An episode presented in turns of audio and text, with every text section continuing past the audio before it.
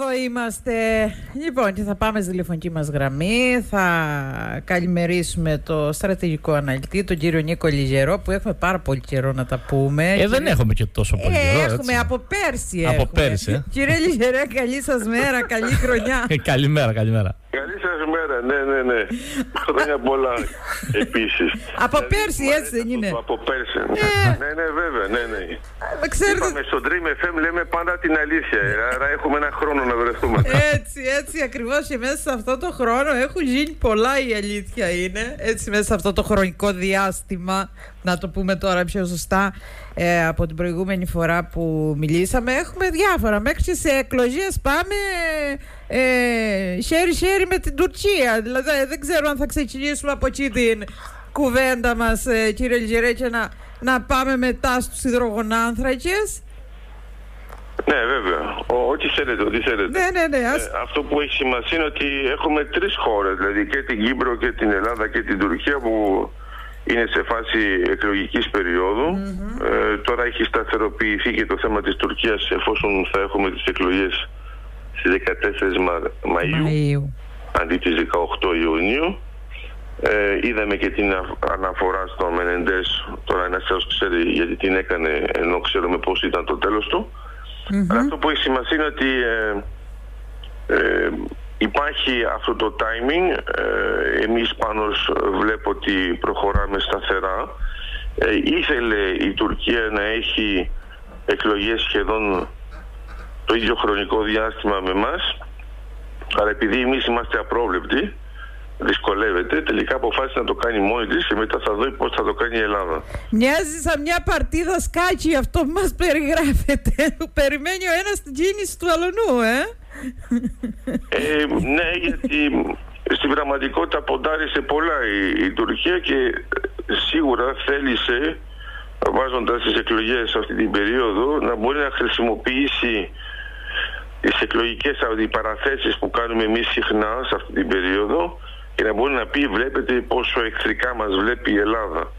Ε, απλώς επειδή εμείς έχουμε ένα πολύπλοκο σύστημα όσο αφορά τις εκλογές ειδικά αυτή τη φορά γιατί θα έχουμε το αναλογικό και μάλλον θα περάσουμε γρήγορα στο επόμενο θα έχουμε ένα δίμηνο που πρέπει να είμαστε λίγο προσεκτικοί δεν θα μιλήσω για εθνική ενότητα γιατί αυτό δεν υπάρχει στην Ελλάδα εκτός όταν είμαστε σε φάση πολέμου. Ναι.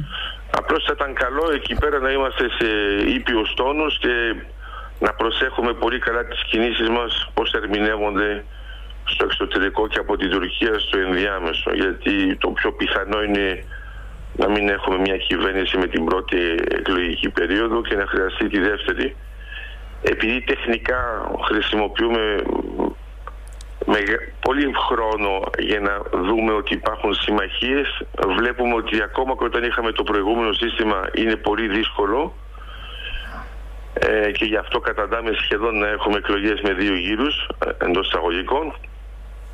Εδώ θα ήταν καλό να προσέχουμε τον δεύτερο γύρο. ε, να ελαχιστοποιήσουμε το χρόνο μεταξύ των δύο για να περάσουμε σε κάτι που είναι, είναι σταθερό. Ναι, να έχουμε μια σταθερότητα ξανά, γιατί πάντα η περίοδος των ε, εκλογών ε, υ- υπάρχει αστάθεια. Και έχει τονιστεί Έτσι. πολλές φορές ότι μια υπηρεσιακή κυβέρνηση που θα είναι στη διάρκεια των εκλογών ε, δύσκολα παίρνει αποφάσεις, έτσι. Ε, Αυτό είναι το, το ζητούμενο. Αυτό Κύριε είναι το Λίζερε. πρόβλημα. Αποφάσεις μπορεί να πάρει, αλλά Δύσκολες είναι δύσκολο να αποφάσεις. τις πάρει γρήγορα και ε, να τις πάρει παίρνοντας πρωτοβουλίες. Ε, συνήθως τις παίρνει εφόσον είναι αναγκασμένη να απαντήσει και για αυτή τη χρονική περίοδο θα είναι λίγο δύσκολο γιατί ε, θέλει η Τουρκία να έχει ένα έντονο ύφος.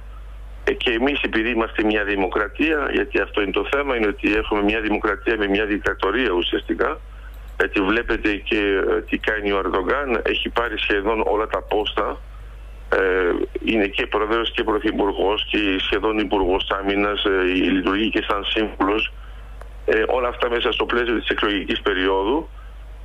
Ε, να το πω πιο ομά, ε, αν η Τουρκία ήταν μια δημοκρατία, ο Ερντογκάν θα είχε ήδη χάσει, αλλά επειδή δεν είναι μια δημοκρατία, παίζεται ένα χοντρό παιχνίδι και πολλά μαγειρέματα, ε, τα οποία είναι δύσκολα να ερμηνεύσουμε εξωτερικά, γιατί δεν ξέρουμε ακριβώς πώς λειτουργούν οι θεσμοί μέσα.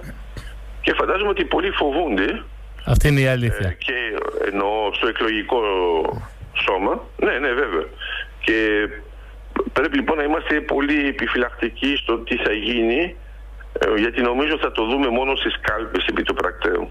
Και πολύ προσεκτική. Πολύ θα, μπο, θα μπορούσε... και, και, νομίζω ότι ε, το πρωτοσέλιδο του Economist είναι ένα, το λέει ξεκάθαρα ότι η Τουρκία πάει προς ε, δικτατορία, έτσι.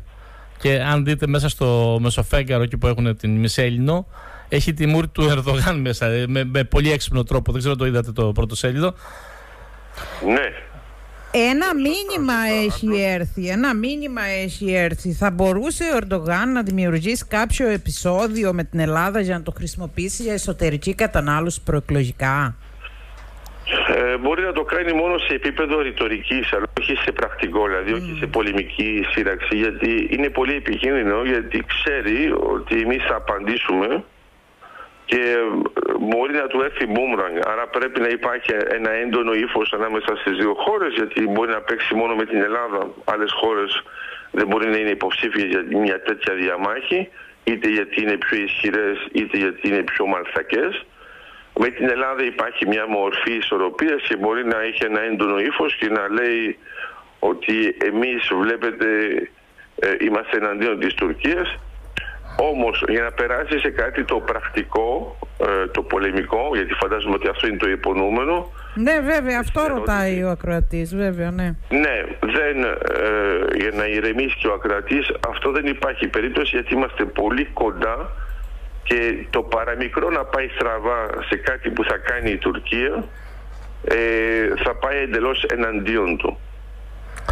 Είναι και μπορεί να τον λέμε ότι να πρόβλημα. Είναι έντονο ύφος, να φαίνεται η ρητορική, να είμαστε πιο πολύ στον χώρο της επικοινωνίας που τον ελέγχει πιο εύκολα, παρά να περάσουμε σε ένα πρακτικό κομμάτι, γιατί άμα υπάρχει ε, μια σύραξη ή ακόμα και μια εμπλοκή, φανταστείτε κάτι με αεροσκάφη, θα είναι πολύ δύσκολο να ελέγξει τι θα πει η Ελλάδα.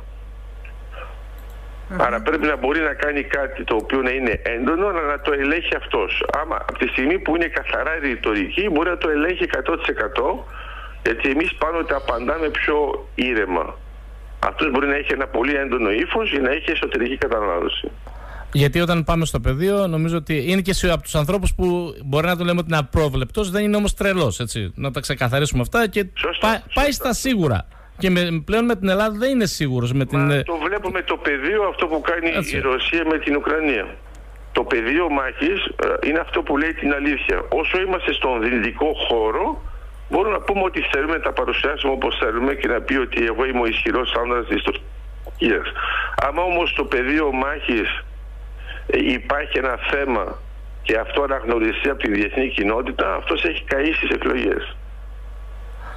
Μάλιστα. Και πάμε τώρα στο. Αλλάζουμε τώρα θέμα. Εντάξει, ε, νομίζω ότι είναι σχετικό και αυτό που θα συζητήσουμε στο αγαπημένο του στρατή. Και ένα αγαπημένο μου είναι. Λοιπόν, ε, σεισμικές έρευνες, ε, υδρογονάνθρακες και στην ε, Κρήτη αλλά και στο, στον ελλαδικό χώρο, σε όλη την Ελλάδα. Εγώ θα πω οι εξελίξεις τρέχουν οι υπερβολικά ναι. γρήγορα ή εμένα είναι η ιδέα μου, κύριε Λιερέ; Ε, είναι πολύ σωστή η ιδέα σου. Δηλαδή το χαμένο χρόνο που είχαμε νομίζω τον έχουμε αναπληρώσει.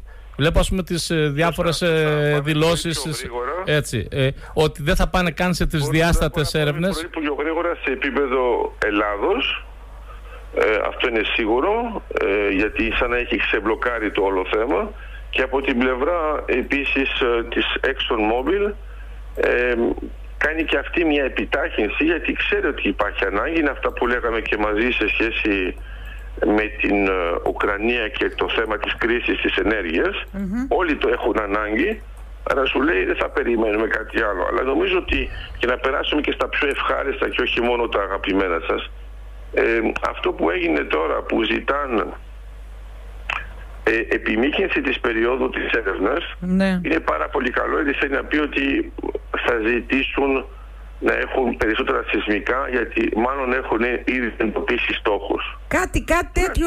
Γεωλογικές δομές. Ναι, ναι, κάτι τέτοιο αντιληφθήκαμε κι εμείς, δηλαδή με το που μάθαμε ότι ζητάει Δεν είναι η παράταση. χρόνο, ναι, λέμε κάτι έχουν δει, κάτι έχουν βρει και θέλουν να το ψάξουν ακόμα περισσότερο.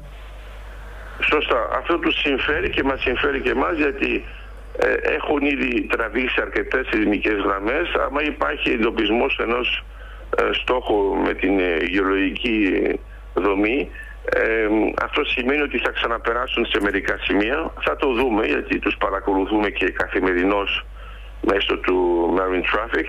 Ε, αυτό που έχει σημασία είναι ότι το γεγονός ότι το ζήτησαν και δεν έκλεισαν το θέμα και έχουν φύγει ήδη είναι πολύ σημαντικό για μας γιατί από μια ζώνη που είχαμε ε, προβλήματα με περιβαλλοντικές μελέτες περιμέναμε τόσο καιρό από το Συμβούλιο της Επικρατείας να ξεκαθαρίσει το πεδίο το να έχουμε τώρα έρευνες να πηγαίνουν όλα ομαλά ε, να μην σταματάν καθόλου ούτε καν για θέμα εκλογικής περίοδου και να ζητάν και παράταση ε, είναι πολύ σπουδαίο γιατί σημαίνει ότι μπαίνουμε σε αυτή την υπόθεση ότι μιλάμε για, για μεγάλα κοιτάσματα ή ακόμα και γιγαντιαία που σημαίνει ότι ε, θα δώσουν μια προτεραιότητα και το γεγονός ότι βρίσκεται ακριβώς πάνω στον άξονα του αγωγού Ισμέντ είναι και αυτό πάρα πολύ καλό ε, για μας γιατί σημαίνει ότι ε,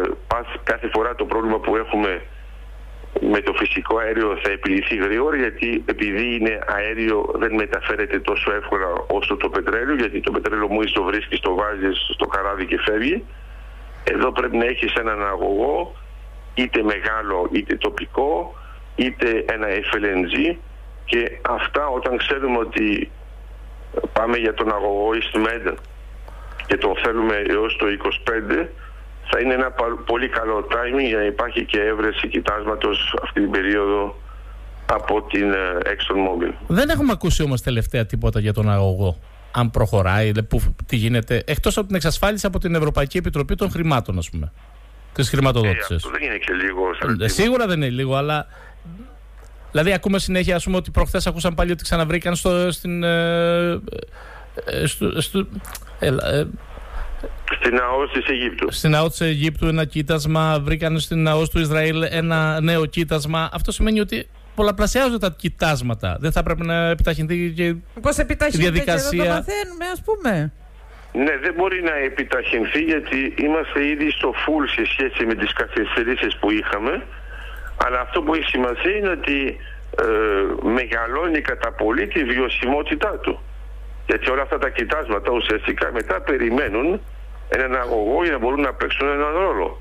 Αυτό που έχει σημασία είναι ότι εμείς ε, πρέπει να σκεφτούμε ότι ο στόχος πρέπει να είναι η Ευρωπαϊκή Ένωση. Άρα τα κολπάκια του τύπου να τα δώσουμε στην Αίγυπτο όπως το κάναμε με τον, ε, με τον τυπικό αγωγό που θα δημιουργηθεί σε σχέση με το κοίτασμα Αφροδίτη πρέπει να το σταματήσουμε γιατί ο στόχος είναι η τροφοδότηση της Ευρωπαϊκής Ένωσης.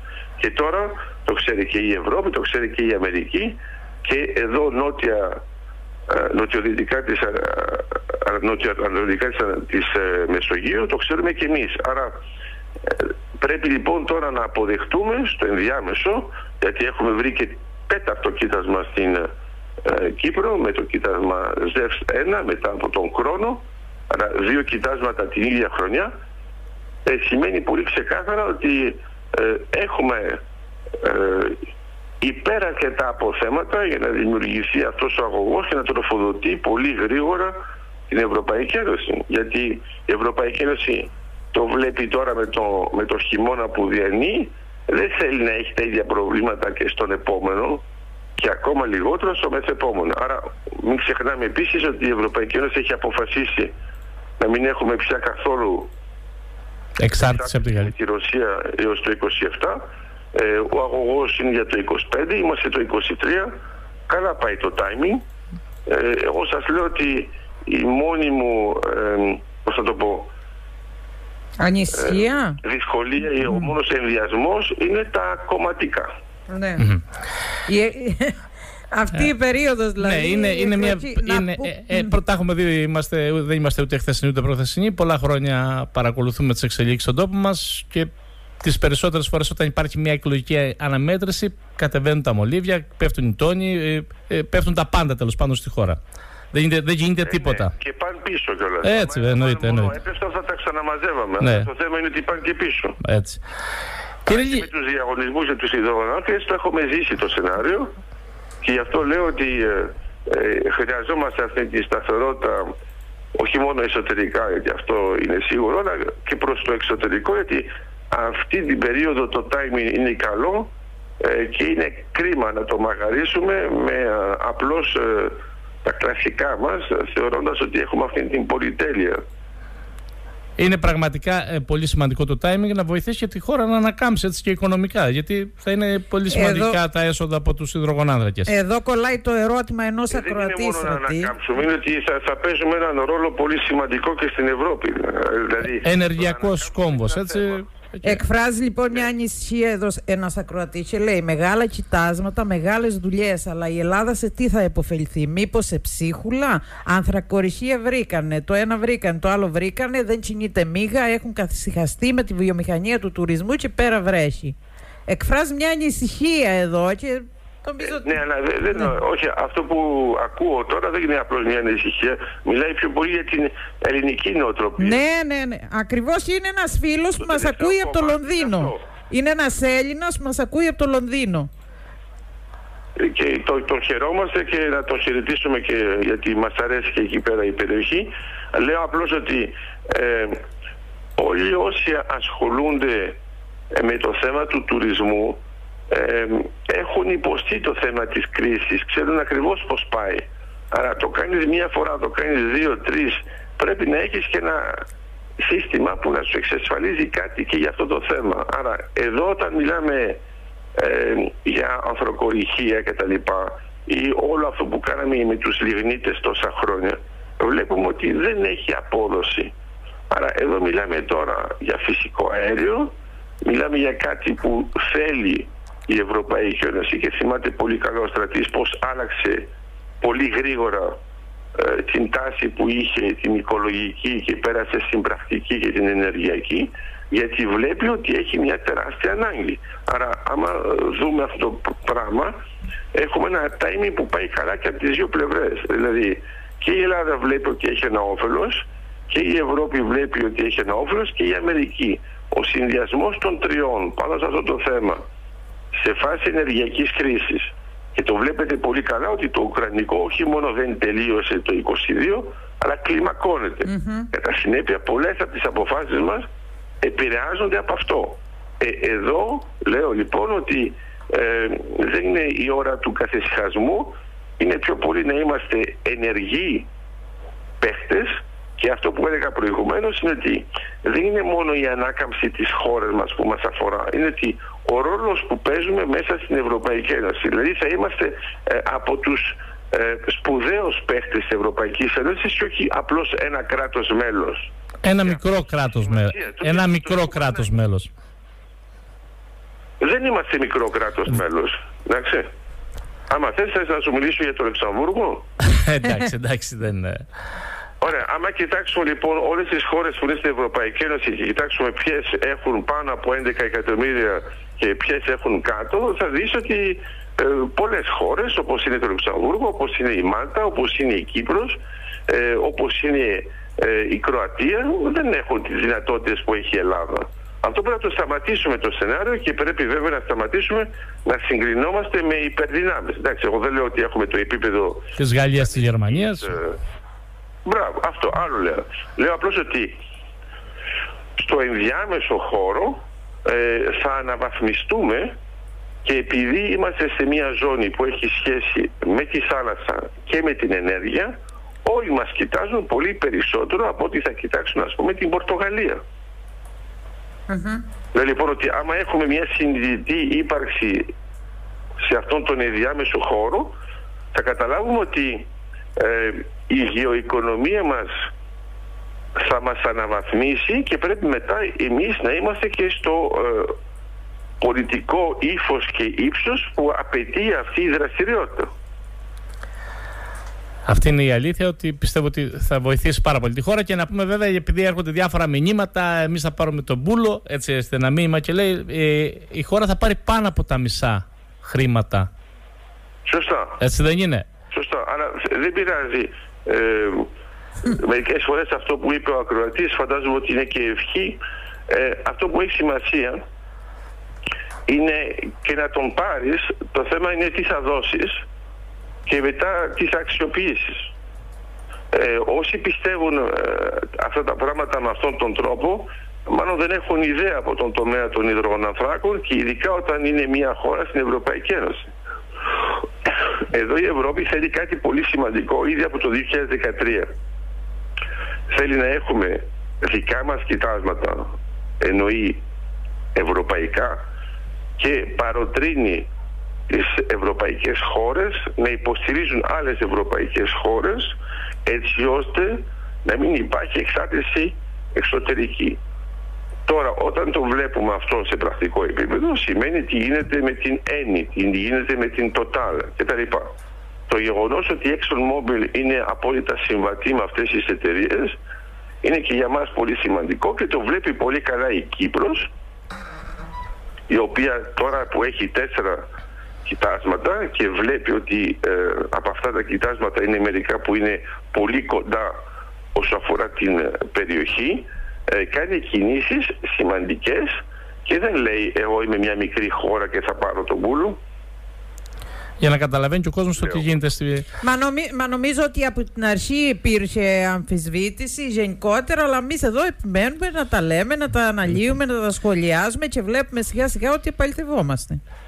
Έτσι. Δεν, δεν νομίζω να υπάρχει μια σοβαρή αμφισβήτηση. Είναι απλώς ότι όταν δεν ξέρεις καθόλου έναν τομέα και δεν έχει δημιουργηθεί ποτέ στη χώρα σου, ναι. είναι λογικό να έχεις μια ε, καθυστέρηση. Αλλά απλώς εγώ λέω το εξής ότι εμείς το βλέπουμε αυτό το μέλλον και αυτό το μέλλον είναι η επόμενη πραγματικότητα. Όταν παραμένεις στην πραγματικότητά σου και δεν βλέπεις την επόμενη, τότε ζεις σε μια καθυστερημένη πραγματικότητα. Άρα όταν τα πράγματα κινούνται ανεξαρτήτως από σένα προς μια κατεύθυνση και εσύ δεν τη δέχεσαι, είναι πολύ απλό. Ε, δεν είσαι μόνο μέσα στο παρελθόν, είσαι σε μια καθυστερημένη πραγματικότητα. Άρα θα ήταν καλό να υπάρχει μια αναβάθμιση και σε αυτόν τον τομέα και να καταλάβουν και οι δικοί μας ότι είναι προοπτικές που είναι πολύ σημαντικές αλλά δεν είναι μόνο προοπτικές, είναι η επόμενη πραγματικότητα.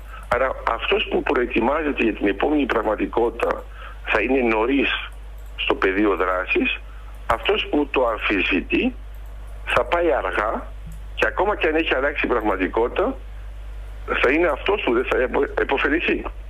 Το παράδειγμα που δίνω συχνά είναι ε, έχει ένα μαγαζί, ένα κατάστημα, κάτι σημαντικό και φτιάχνεται ένα αυτοκινητόδρομος λίγο πιο πέρα. Εσύ λες εγώ δεν θα αλλάξω, θα μείνω εκεί πέρα. Όλοι πάνε μετά στον αυτοκινητόδρομο, δημιουργούνται νέα καταστήματα στον αυτοκινητόδρομο και κανένας δεν περνάει από σένα. Νομίζω Πολύ σημαντικό το παράδειγμα. σημαντικό. Εγώ ήθελα και, να και, και μου δώσατε την πάσα. Ε, μου, μου δώσατε την πάσα τώρα για το θέμα της Λιβύης. Βλέπω μια μεταστροφή στη Λιβύη. Βλέπω ότι αλλάζει το έργο εκεί. Βλέπουν. Δεν ξέρω, ε, από ό,τι διαβάζω πάνε και αρκετοί Αμερικάνοι και επισκέπτονται τη Λιβύη. Έτσι, έτσι δεν είναι; Ε, Προφανώς θέλουν να τους κρούσουν, ε, κρούσουν τον κόδωνα του κινδύνου. Ξέρεις κάτι, άλλαξε ρότα. Ε, γιατί εδώ είναι το παιχνίδι, αν θες να μην μείνεις απ' έξω. Σωστά. Είναι ακριβώς αυτό. Απλώς εδώ υπάρχει και πρακτική ενημέρωση. Το καλό που έχουμε στην Ελλάδα σε σχέση με τη Λιβύη είναι ότι έχουμε πολλούς ανθρώπους που είναι πολύ καλά ενημερωμένοι και ξέρουν ακριβώς πώς λειτουργεί η επόμενη πραγματικότητα. Και εμείς τι θέλουμε, και επειδή είστε και στην Κρήτη, ειδικά τη Λιβύη την θέλουμε και πιο κοντά μας εντάξει, σε αυτό το παίχνιο και δεν θέλουμε να την βάλουμε απ' έξω. Απλώς η Λιβύη έχει και αυτά τα προβλήματα τα εσωτερικά που δεν μπορεί να ξεκαθαρίσει τι γίνεται. Άρα οι ενημερώσεις που γίνονται τώρα στο επίπεδο της Λιβύης είναι ότι προσοχή, αλλάζει ο κόσμος. Αν θεωρείτε ότι θα τα καταφέρετε όπως το κάνετε πριν, κάνετε λάθος. Γιατί όταν αλλάζει θεμελιακά μια κατάσταση, αυτός που νομίζει ότι συντηρώντας μόνο τη δικιά του δεν θα αλλάξει τίποτα, κάνει λάθος, είναι ότι θα χάσει και τη δικιά του.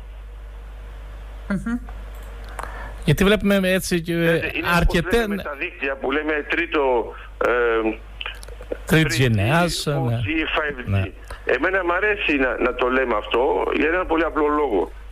Ε, όταν κάποιος λέει, Εγώ δεν θα πάω στο επόμενο. Εντάξει, είναι δικαίωμά σου. Μετά όμως να ξέρεις ότι το προηγούμενο δεν θα υποστηρίζεται. Είναι πολύ σημαντικό Να αυτό. πούμε, να πούμε λίγο για τα χρονοδιαγράμματα, κύριε Λιγερέ. Περιμένουμε τώρα τέλος Ιανουαρίου να ολοκληρωθούν ε, σεισμικές έρευνες. Τέλος Φλεβάρι. Όχι, Τε- αγαπητοί τέλος μου, αφού Φλεβάρι. ζήτησαν παράταση. Ζήτησαν Ναι. παράταση δύο Άρα μήνες. τέλος Φλεβάρι, ζήτησαν τέλος παράταση. Μάρτι. Θα πάμε τέλος Μάρτη και είναι αυτό που χαιρόμαστε γιατί το πιο σημαντικό είναι να πάρεις ε, τα δεδομένα, άρα με τις σεισμικές έρευνες. Μετά είναι όλα ε, υπολογιστική επεξεργασία. Αυτό δεν έχουμε καμία αμφισβήτηση ότι έχουν τα προγράμματα που πρέπει να τα τρέξουν και να βρουν τα αποτελέσματα. Μετά είναι το θέμα της ερμηνείας, εντάξει. Άρα ε, αυτό που θέλουμε τώρα είναι να έχουν ένα πυκνό δίκτυο σεισμικών το οποίο να έχει μια ακρίβεια και, να, και αυτό Ένα σκανάρισμα του βυθού με Γι' λίγα αυτό λόγια έτσι για να. ζητήσα- να το έχεις αυτό Ναι. την ώρα που θα αποφασίσει να κάνεις τη γεώτρηση θα ξανακάνεις ένα ακόμα πιο πυκνό δίκτυο και να μπορείς να πεις ε, με ε, δεκάδες μέτρα ακρίβειας θα τρυπήσω εκεί. Θα έχουμε πιο εύκολη αξιολόγηση των δεδομένων με την παράταση που ζητήσαν και θα έχουν περισσότερα δεδομένα. Έτσι το αντιλαμβάνομαι Σωστά. εγώ. Θα Έτσι. είναι όχι μόνο πιο εύκολη, θα έχει μεγαλύτερη ακρίβεια. Ναι, μεγαλύτερη ακρίβεια. Ότι θα τρυπήσουν πάνω, θα τρυπήσουν και ευελπιστούν. Ε, κα- κα- κλασικά κάνουμε ας πούμε, ας το πούμε ότι είναι 10 επί 10 τα τετράγωνα. Ε, όταν ο άλλος θα περάσει στο 1 επί 1, ε, θέλει να πει ότι το κάνει 100 φορές περισσότερο. Άρα λέω απλώς ότι τι κάνουμε; Κάνουμε σεισμικά, κάθε σεισμική γραμμή έχει την αξία της, ακόμα και οικονομικά. Μιλάμε από 60 έως 90 χιλιάδες, εντάξει. Όταν έχουμε αυτή τη γραμμή και μπορούμε να τη διασταυρώσουμε για να δούμε αν υπάρχει το φαινόμενο της καμάνας, ε, θέλουμε να έχουμε ένα πυκνό πλέγμα, όπως είναι ένα δίκτυο για τα ψάρια, έτσι ώστε να μπορούμε να εντοπίσουμε πιο εύκολα πού είναι το κοίτασμα που μας συμφέρει να τρυπήσουμε μόνο εκεί και να μην έχουμε να κάνουμε δύο-τρεις γεωτρήσεις όπως κάναμε παλιά γιατί δεν είχαμε τόσο, ε, τόσο σεισμικά με τέτοια ακρίβεια.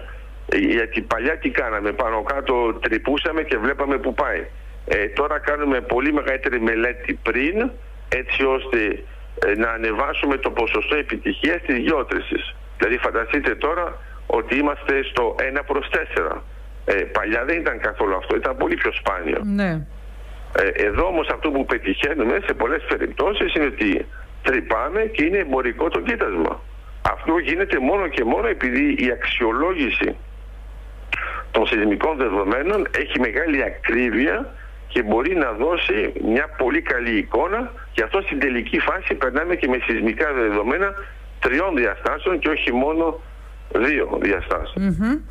Περιμένουμε το πρώτο γεωτρύπανο μέσα στο 2025. Πιο πριν. Πιο πριν, πιο Ε, μπροστά; μπορεί και πιο πριν. Πιο πριν. Ε, Διαβάζοντας τα Γι' αυτό δεδομένα. Έχει σημασία και ε, επιμένω. Στα... Ναι, μπράβο. Γι' αυτό έχει σημασία και επιμένω πάνω στα δεδομένα.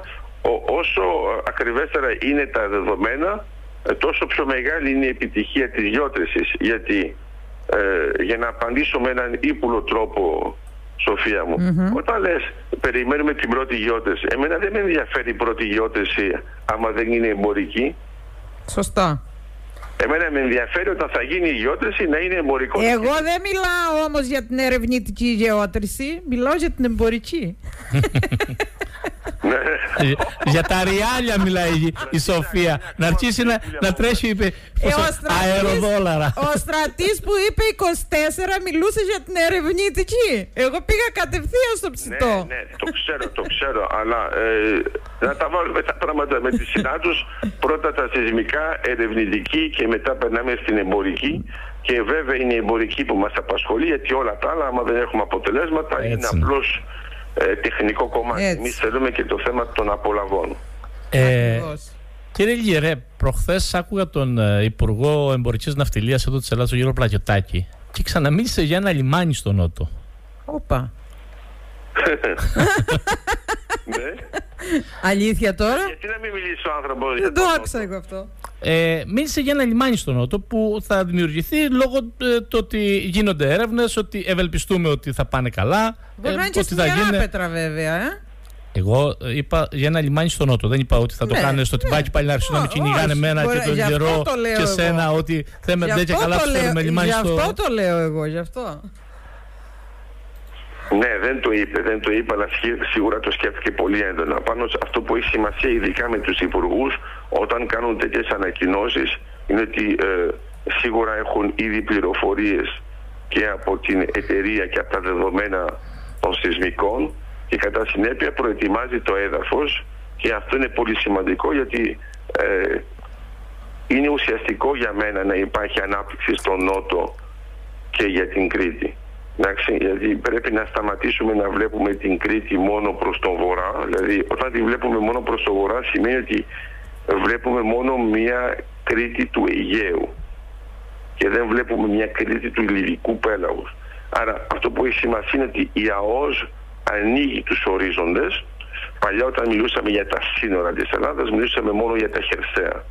Είναι η ΑΟΣ που μας έβαλε στη διαδικασία να σκεφτόμαστε πιο καλά τις οριοθετήσεις και να μιλάμε για- άνετα για την Ιταλία, για τη Λιβύη, για την Αίγυπτο και την Κύπρο. Εντάξει. Λέω λοιπόν ότι ε, η Κρήτη είναι ένα νησί, δεν είναι μισό νησί.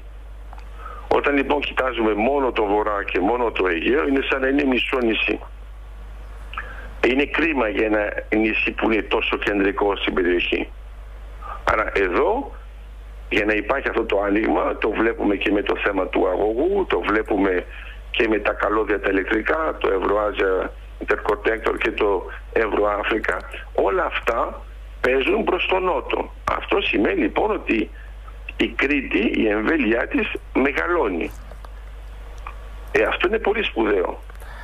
Και επειδή έρχονται διάφορα μηνύματα ε, με το θέμα του λιμανιού, ε, ο Υπουργός δεν μίλησε για ένα ε, λιμάνι ε, διακομιστικού εμπορίου. Θες να διαβα... Εγώ έχω μίλησε, βρει τη δήλωσή ωραία, του. μίλησε για ένα λιμάνι, έχουν αλλάξει τα δεδομένα, αλλά θα χρειαστεί ένα λιμάνι στο Νότο για να εξυπηρετήσει όλα αυτά που θα γίνουν. έτσι. Σίγουρα χρειαζόμαστε ένα λιμάνι το οποίο μπορεί να ανοίξει το δρόμο για τη σύνδεσή μας με την Αφρική, για τη μεταφορά εμπορευμάτων. Επομένως, στη φάση αυτή θα πρέπει να το δούμε. Δεν το απορρίπτω. Και ήταν στο Λευτέρη το Συμβουλάκι. Έτσι, Έτσι. ήταν μια συνέντευξη που έδωσε στο Λευτέρη το Συμβουλάκι και δέχτηκε αυτή Γιατί την το είπα ερώτηση. ότι αμέσως θα Εγώ λέω αρχίσουν. Κάτι πολύ απλό. Κάτι πολύ απλό. Άμα κοιτάξετε την Κύπρο, όλα τα κοιτάσματα βρίσκονται στο νότο. Τα λιμάνια που παίζουν ένα σημαντικό ρόλο είναι ε, η Λεμεσός και λιγότερο βέβαια η Λάρνακα, αλλά είναι αυτά τα δύο. Λέω λοιπόν, άμα κοιτάξουμε το χάρτη της Κύπρου και κοιτάξουμε τα κοιτάσματα και μεταφέρουμε την Κύπρο πάνω στην Κρήτη και κοιτάξουμε τα κοιτάσματα, καταλαβαίνουμε ότι χρειαζόμαστε μία Λεμεσό και μία Λάρνακα. Άρα, άμα έχουμε μόνο μία λεμοσό, εγώ δεν έχω πρόβλημα. Αυτό που έχει σημασία πάνω είναι ότι η εμβέλεια της Κρήτης ε, πρέπει να παίζει και προς τον Νότο και είναι αυτό που λέει και η Σοφία, είναι ένας τρόπος να έχουμε και μία διασύνδεση με την Αφρική που είναι πολύ σημαντική, γιατί πρέπει να είναι ενεργή, δηλαδή εμείς να παίζουμε, γιατί το νησί είναι ευρωπαϊκό και όχι να περιμένουμε να είναι αφρικανικό το νησί. Έτσι. Δηλαδή δεν είναι τυχαίο που όλα τα νησιά εντός της Μεσογείου είναι ευρωπαϊκά. Ναι, αυτά τώρα βλέπει ο Τούρκος απέναντι και του, Χειρότερα. του κακοφαίνεται. Α πούμε ότι από τη... Εντάξει, υπάρχει και δεν τον, τον άφησαν χωρίς νησιά. ιστορικά δεδομένα. Θέλω Ε, να πω, όταν έχεις ένα κάστρο της θάλασσας όπως είναι ένα νησί, πρέπει να είναι κάστρο από όλες τις πλευρές. Έχουμε ξαναναφερθεί στο συγκεκριμένο θέμα και έχετε απόλυτο δίκιο. Πραγματικά ε, και λίγοι το είχαν παρατηρήσει και μου το είπαν αρκετοί φίλοι που άκουσαν και τη συνέντευξη έτσι και ιντερνετικά και όλα αυτά και μας άκουσαν κιόλας εδώ, ότι δεν το είχε παρατηρήσει κανένας αυτό που μας είπατε εδώ. Ότι τα περισσότερα νησιά πλην ελαχίστων είναι ευρωπαϊκά μέσα στη Μεσόγειο. Και γι' αυτό το λόγο η μεγαλύτερη ε, ΑΟΣ της Μεσογείου είναι ευρωπαϊκή. Και γι' αυτό είμαστε όλοι συνδεδεμένοι. Αλλά θα μπορούσε κάποιος να πάει κατευθείαν από την Κύπρο έως την Ιρλανδία, διασχίζοντας όλη τη Μεσόγειο, χωρίς να βγει ποτέ εκτός ευρωπαϊκής ΑΟΣ.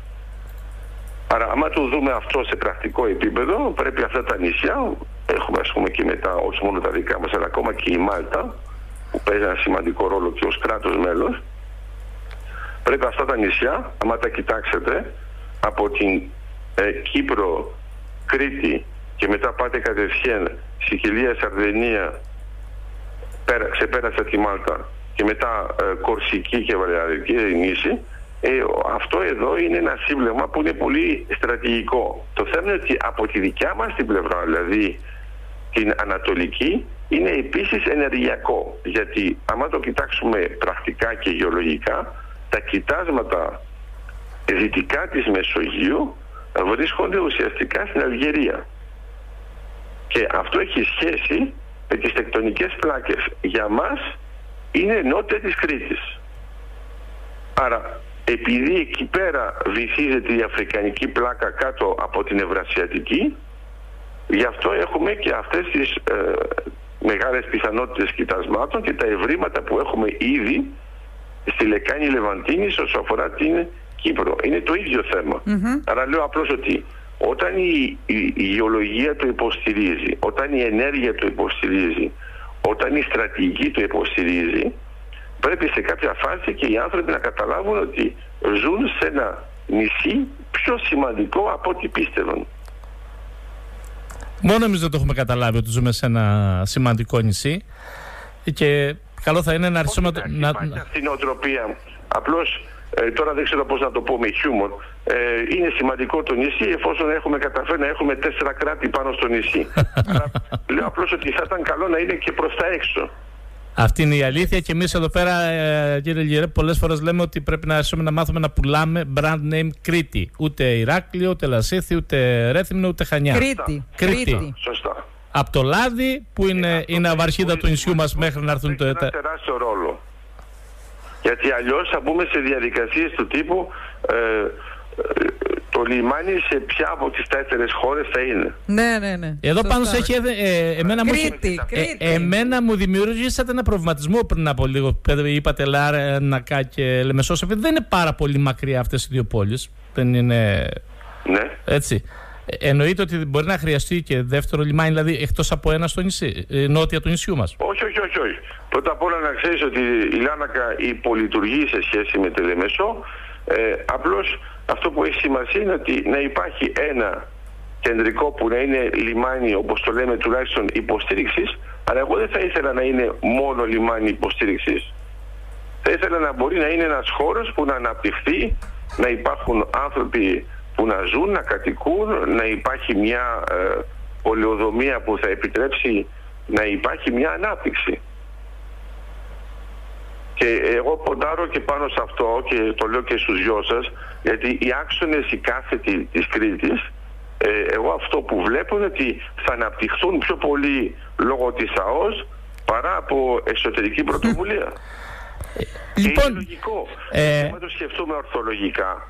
Ε, Κάποιος που είναι στην Κρήτη και βλέπει ότι όλα τα πράγματα είναι στο βορρά, γιατί ένας πολιτικός να ασχοληθεί με τους κάθετους άξονες; Δεν υπάρχει λοιπόν, ανάγκη εσωτερικά. Είπα, έτσι, είπα, θα έρθει απ' έξω. Είπατε για τον κάθετο άξονα. Χθες, ε, πριν, μάλλον στην αρχή της εκπομπής διαβάζαμε ένα δημοσίευμα που είδαμε ότι θα φαρδίνουν το δρόμο αυτό που μας κάνανε... Έτσι, το τώρα, δρόμο αν, της Μεσαράς. Ε, δεν ξέρω αν ε, τον έχετε περπατήσει ε, τα τελευταία χρόνια; Έχετε έρθει τις τελευταίες... Τον έχω περπατήσει. Τον το καινούριο αυτό δρόμο, τώρα σε εισαγωγικά καινούριο, έτσι 157 χρονό σχεδιασμός ε, θα τον φαρδίνουν λέει 3-4 μέτρα ακόμα. Θα τον ταΐσουν λέει, με καμιά 25 εκατομμύρια. Λέτε να το είναι από τους υδρογονάνθρακες να προσπαθούν να προλάβουν τις εξελίξεις.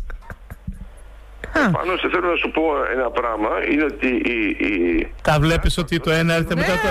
Έτσι, μας δίνετε μια πάσα και σας λέμε πράγματα που τα βλέπουμε... Από... Χθες φάνηκε στην ε, κυκλοφορία των συγκεκριμένων, στη δημοσιότητα. Ναι. Αυτό. Μα είναι λογικό και γι' αυτό λέω ότι Μπορεί να φαίνεται παράξενο, αλλά αν το σκεφτείτε και οι δυο σας ορθολογικά, η ανάπτυξη ενός νησιού γίνεται από τη θάλασσα. Λέω λοιπόν ότι όταν είναι μεγάλο το νησί, σιγά σιγά ξεχνάει το νησιωτικό του χαρακτήρα και νομίζει ότι είναι χερσαίο κομμάτι. Αυτό όμως είναι ένα στρατηγικό λάθος για ένα νησί.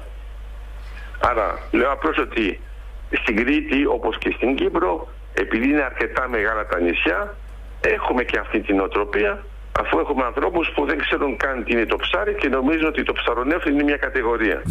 Λέω λοιπόν ότι άμα το σκεφτούμε με, αυτήν, με αυτόν τον τρόπο, άμα ξέρουμε ότι από τη θάλασσα έρχεται η ανάψη του νησιού και γι' αυτό από την αρχαιότητα, ε, Πάντα βέβαια. τους λέγανε ο, ο, ο, ο λαός της θάλασσας. Είναι καλό, είναι καλό και η Κρήτη να, να ξαναβρει αυτό το θαλάσσιο πνεύμα, το νησιωτικό πνεύμα, το οποίο το έχουμε όταν έχουμε πολύ μικρά νησιά. Εντάξει, δηλαδή ε, στις Κυκλάδες και στα Δωδεκάνησα όλοι έχουν αυτό το θαλάσσιο πνεύμα γιατί το θέμα τους είναι το δίκτυο μεταξύ των νησιών. Όταν μεγαλώνει το νησί ε, σαν νοοτροπία και νομίζουμε ότι είναι σημαντικό από μόνο του, δεν ασχολείται με τα άλλα. Αλλά για μένα είναι ότι η εμβέλεια της Κρήτης είναι ότι είναι ικανή να συνομιλεί και με άλλη ήπειρο. Χάσαμε το... Κόπηκε η γραμμή, ε, θα τον ξανακαλέσουμε. Κάθε... Λοιπόν, ε, κύριε Λιγερέμ, ε, μιλώντας πέρυσι το καλοκαίρι με ένα συνεργάτη σας στο Στέλιο, ε, εδώ στο. Σας είχα στην αναμονή, sorry. Ε, Μιλώντας λοιπόν πέρυσι το καλοκαίρι με τον ε, συνεργάτη σας στο Στέλιο, το Βεϊσάκη, εδώ στο. Ήπιαμε ένα καφέ, μου έλεγε ότι είχε πάει σε ένα φόρουμ και του λέγανε ότι σε καμιά δεκαετία το νησί θα έχει υπερδιπλάσιο πληθυσμό. Αληθεύει αυτό, πώς το βλέπετε εσείς; Ότι αληθεύει αυτό που σας είπε ο Στέλιος Δηλαδή ε, το βλέπετε να εξελίσσεται έτσι. Στο δηλαδή, φόρουμ αναφέρθηκε Στο φόρουμ, δεν το, μου το είπε ο ναι. ότι ήταν ιδέα του Στέλιο όλα αυτά. Αυτό λέω, ναι, το ξέρω. Αλλά θέλω να πω ότι είναι αναμενόμενο να υπάρχει μεγαλύτερος πληθυσμός όταν υπάρχει μεγαλύτερη ανάπτυξη. Και... Αλλά τώρα το να διαπλασιαστεί είναι άλλο θέμα. Αλλά ούτως ή μιλάμε για ένα χρονικό διάστημα που είναι μια δεκαετία. Εδώ για να πούμε την αλήθεια, δεν μπορούμε να προβλέψουμε τι κάνουμε στην Ελλάδα το επόμενο έτος, όχι σε μια δεκαετία. Η αλήθεια είναι, έτσι μου είπε διάφορα πράγματα ο άνθρωπος, έτσι και βλέπω ότι πράγμα, πολλά από αυτά άρχισαν και γίνονται. Δηλαδή... Ε, δεν το αμφισβητώ, είναι λογικό. Αλλά απλώς πρέπει να καταλάβουμε ότι είναι μια γενική κατεύθυνση και είναι πάλι το ίδιο. Δεν μπορούμε να υποστηρίξουμε όλο αυτό το θέμα μόνο με ένα μισό νησί. Εμείς δεν είμαστε του μισοφέγγαρου. Έτσι. Ε, δίνεται μεγάλη έμφαση ότι πρέπει να, να βοηθηθεί η Νότια Κρήτη, ότι να αναπτυχθεί ισόρροπα με τον, με το Βορρά, να γίνει και ένας δρόμος να πηγαίνει ξέρω εγώ, από την Ιεράπετρα μέχρι την ε, Παλαιόχώρα. Ε, ένα οδικό δίκτυο αξιοπρεπές. Θα το πω, αλλιώς, θα το πω αλλιώς αλλά ούτως όσο έχετε, με έχετε συνηθίσει. Για μένα η ανάπτυξη που θα γίνει στο Νότο θα είναι τόσο σημαντική που θα πρέπει να βρούμε μια ισορροπία σε σχέση με το Βορρά. Αυτό ίσως σε κάποιους ακούγεται υπερβολικό, εμείς όμως όπως είπατε έχουμε συνηθίσει ε, και ακούμε πολύ προσοχή αυτά που μας λέτε. όλη, όλη αυτή η ανάπτυξη που θα γίνει δεν μπορεί να γίνει στο βορρά. Κατά συνέπεια θα πρέπει και ο Βορράς να το σκεφτεί. Ε, να σας δώσω ένα παράδειγμα. Ας πούμε όταν το Ντουμπάι είπε εγώ θα ανοίξω ένα τμήμα αρχαιολογικό και θα παρουσιάζω εκθέματα σαν να είμαστε στο Λούβρο. Τι έκανε ο Λούβρος; Είπε πολύ καλά θα σας φέρουμε εμείς τα εκθέματα. Προσπαθώ να πω το εξής.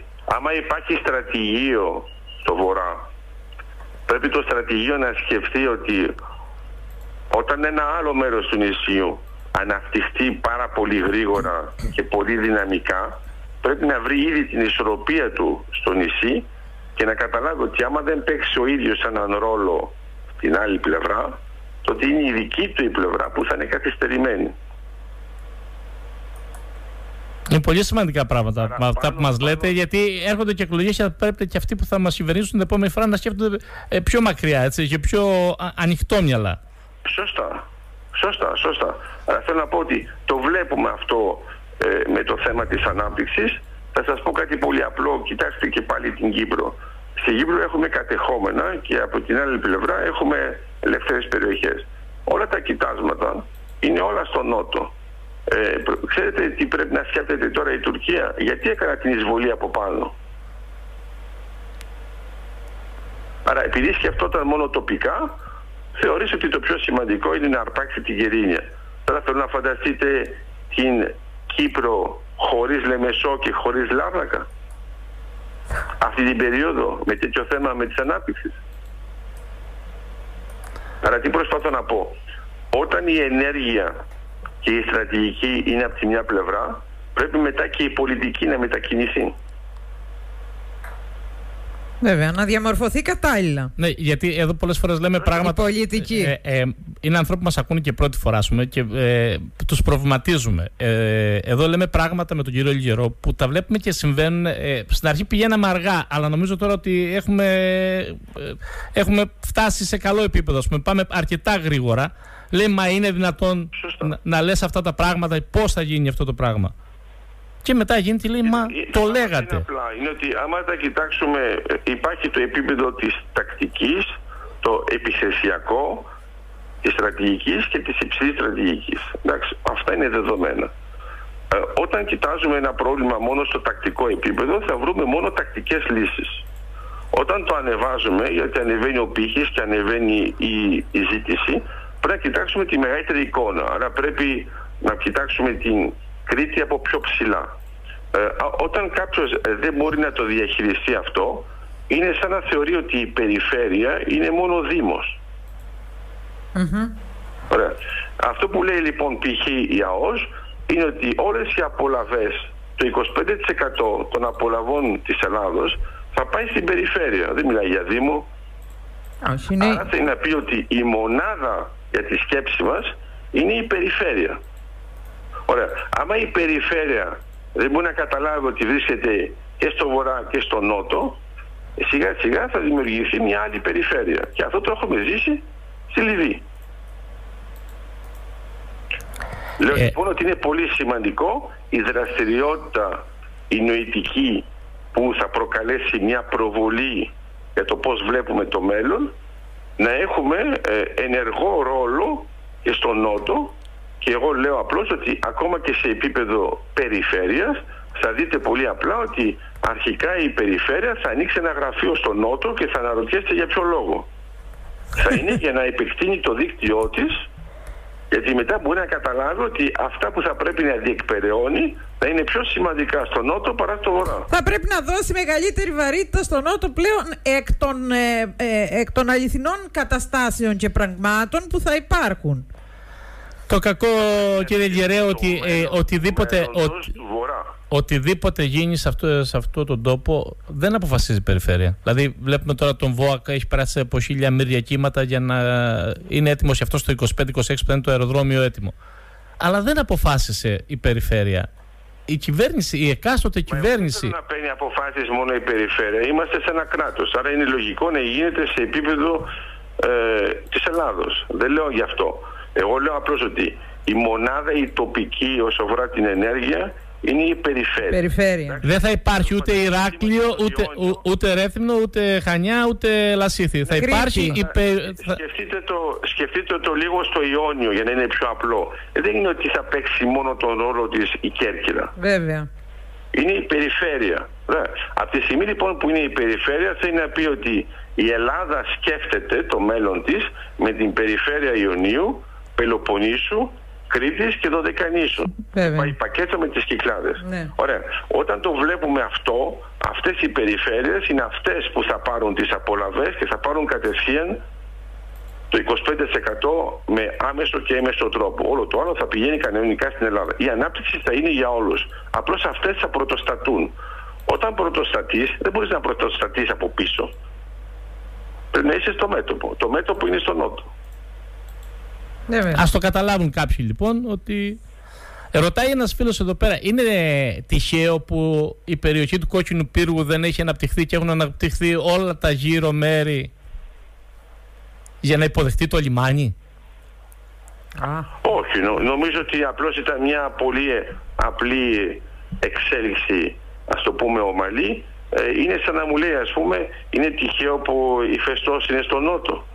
Ε, εγώ λέω ξανά, όταν έχεις μια δραστηριότητα σε όλες τις πλευρές του νησιού θα έχεις μεγάλες πόλεις παντού. Όταν θεωρείς ότι το νησί είναι χερσαίο θα κοιτάξεις μόνο στο κέντρο. Όταν μετά απομονώνεσαι και δημιουργείς τέσσερα κέντρα στο τέλος δεν έχεις την εικόνα του νησιού. Όταν έρχεται τώρα το θέμα της ενέργειας ξαναβρίσκεις την εικόνα του νησιού που έχει μια μεγαλοπρέπεια και γι' αυτό παίζει με αυτόν τον ρόλο. Δεν είναι τυχαίο που είναι τίθεν στην, ε, στην Κρήτη. Εντάξει. Γιατί αυτοί έβλεπαν μεσογειακά το θέμα, δεν το έβλεπαν τοπικά. Βέβαια. Νομίζω, νομίζω ότι θα έχουμε, θα έχουμε καιρό να τα λέμε και να τα ξαναλέμε. Έτσι. Το, το ευχάριστο είναι ότι πάμε γρήγορα. Να τα πούμε να τα πούμε φέτος και όχι μόνο του χρόνου. Φέτος, φέτος, κύριε Λιγερέ, θα τα ε, πούμε φέτος. Έχουμε μπροστά μας πράγματα να δούμε. Βέβαια, συνεχώς. Ε, μία τελευταία ερώτηση. Ε, ε, Έλεγα και εγώ να μην αλλάξει η παράδοση. Ε, ναι. Ε, Πολλοί πίστευαν ότι με, την, ε, με τον πηγεμό του Πρωθυπουργού στην ε, Γάβδο θα ανακοίνωνε την ΑΟΣ με την, ε, τέλος πάντων, την επέκταση των χωρικών υδάτων στα 12 μίλια. Το κερασάκι ήθελες να βάζεις στρατή τώρα, έτσι; Ε, θεωρείτε ότι οι επαφές που άρχισαν και γίνονται με τη Λιβύη και η μεταστροφή της Λιβύης έπαιξε ρόλο στο να μην ανακοινώσει τίποτα σαν ένδειξη καλής θέλησης ο Πρωθυπουργός; Όχι, όχι. Δεν υπάρχει κανένα πρόβλημα με τη Λιβύη, ειδικά για τα 12 ναυτικά μίλια, αλλά ούτε ωστόσο δεν θα πήγαινε ποτέ στη Γάβδο για να κάνει τέτοια ανακοίνωση, γιατί έχουν γίνει και ανακοινώσεις από το Καστελόριζο και εντάξει. Ναι, δεν ήταν καλές αυτό. ναι, γι' αυτό λέω ότι ε, το θέμα δεν είναι αυτό. Το θέμα είναι ότι όντως θα το χρειαστούμε και δεν έχει κανένα πρόβλημα με τη Λιβύη. Απλώς με τη Λιβύη μπορούμε να συντονιστούμε για να είναι και αυτή ένας ενεργός παίχτη και ένας σύμμαχος και να το κάνουμε ακριβώς όπως κάναμε και με την Ιταλία που κάναμε πρώτα μια οριοθέτηση και μετά κάναμε την επέκταση. Οπότε δεν ήταν η ώρα του. Είναι καλή στρατηγική γιατί είναι πολύ σταθερή. Ναι, ναι. Ε, οπότε δεν ήταν δηλαδή κατάλληλη ώρα για να γίνει ας πούμε, η ανακοίνωση. Στρατηγή μου, εσύ θα το έκανες λίγο πριν τις εκλογές της Τουρκίας; Όχι βέβαια. Ε, ωραία. Τότε είσαι καλός πρωθυπουργός. λοιπόν, Ευχαριστούμε πάρα πολύ. Χαρήκαμε που τα είπαμε. Εγώ. Για άλλη μια φορά. Και να... χάρηκα που μιλάμε και για το μέλλον, όχι μόνο για το παρόν. Έτσι. Να είστε καλά. Ε, πιστεύω ότι θα τα ξαναπούμε σύντομα. σύντομα έτσι. Ναι, λοιπόν, σύντομα. Ε, κάτι θα κάνουμε. Όχι. θα Ευχαριστούμε πολύ. Ευχαριστούμε πολύ. Καλή σας καλημέρα. Καλημέρα.